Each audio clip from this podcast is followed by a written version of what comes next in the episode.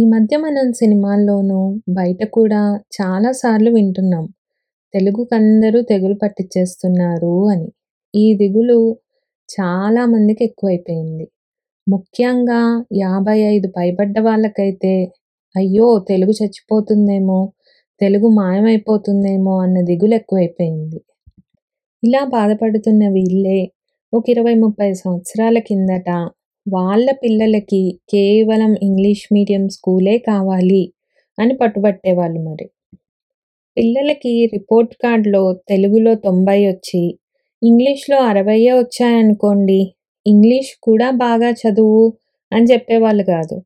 తెలుగులో 90 మార్కులు తీసుకొని ఏం చేసుకుంటానురా, ఇంగ్లీష్లోనో మ్యాథమెటిక్స్లోనో వస్తే బాగుంటుంది అంటూ ఉండేవాళ్ళు. మరి తెలుగు టీచర్లు, తెలుగు లెక్చరర్స్ అయితే వాళ్ళకి వివాహాలు అవ్వడం కూడా కష్టంగా ఉండేది. మరి ఈ పాయింట్ మీద జంధ్యాల గారి సినిమాల్లో అప్పుడప్పుడు పాపం తెలుగు టీచర్ల కష్టాలు చూపిస్తూ ఉండేవాళ్ళు. ఆయన తెలుగు టీచర్కి వివాహం కాకపోవడము, అబ్బా తెలుగు టీచరా అని వెక్కిరించడము, ఇలాంటివి ఆయన బాగా చూపించేవారు ఆయన సినిమాల్లో.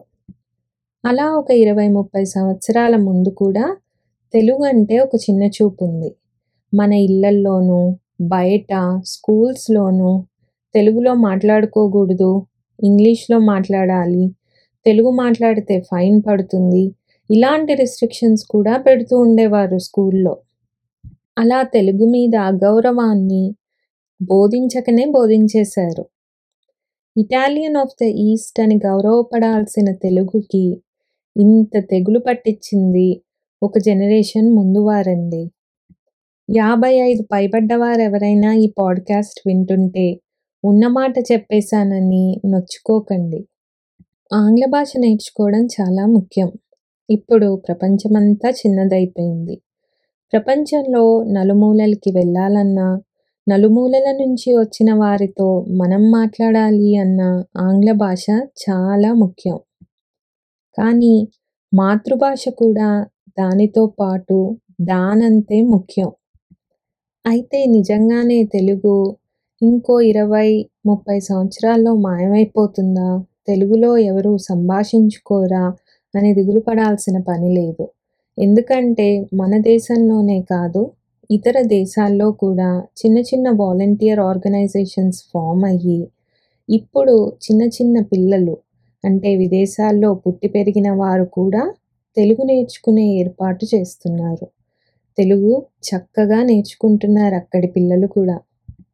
ఇతర దేశాలు కూడా మెచ్చుకుంటున్న సంస్కృతాన్ని మనం మర్చిపోయాం. తెలుగుకి మాత్రం ఆ గతి పట్టించకూడదు. తెలుగు, సంస్కృతము ఇలాంటి భాషలు ఎంతోమంది కృషి వలన మనందరి అందుబాటులో ఉన్నాయి. వీటిని విస్మరించి పక్కింటి పుల్లకూరే రుచి అని అనుకోవడం మూర్ఖత్వం. ఆంగ్ల భాషని నేర్చుకుందాం, తెలుగుని మనసులో పదిలపరుచుకుందాం. ఖచ్చితంగా మన పిల్లలకి తెలుగు నేర్పించడానికి అట్లీస్ట్ ప్రయత్నిద్దాం. తేట తెలుగు అని పిలువబడే తెలుగు యొక్క మాధుర్యాన్ని మన పిల్లలకి ఖచ్చితంగా పంచిపెడదాం. అయితే ఈ పాడ్కాస్ట్ మీకు నచ్చితే ఖచ్చితంగా మా ఛానల్ని ఇంకొంతమందికి షేర్ చేయండి, లైక్ చేయండి. మా ఛానల్ని మీరు సబ్స్క్రైబ్ చేయకపోతే ఖచ్చితంగా సబ్స్క్రైబ్ చేయండి. మళ్ళీ ఇంకో మంచి పాడ్కాస్ట్తో మీ ముందుకు వస్తాం. అప్పటి వరకు సెలవు.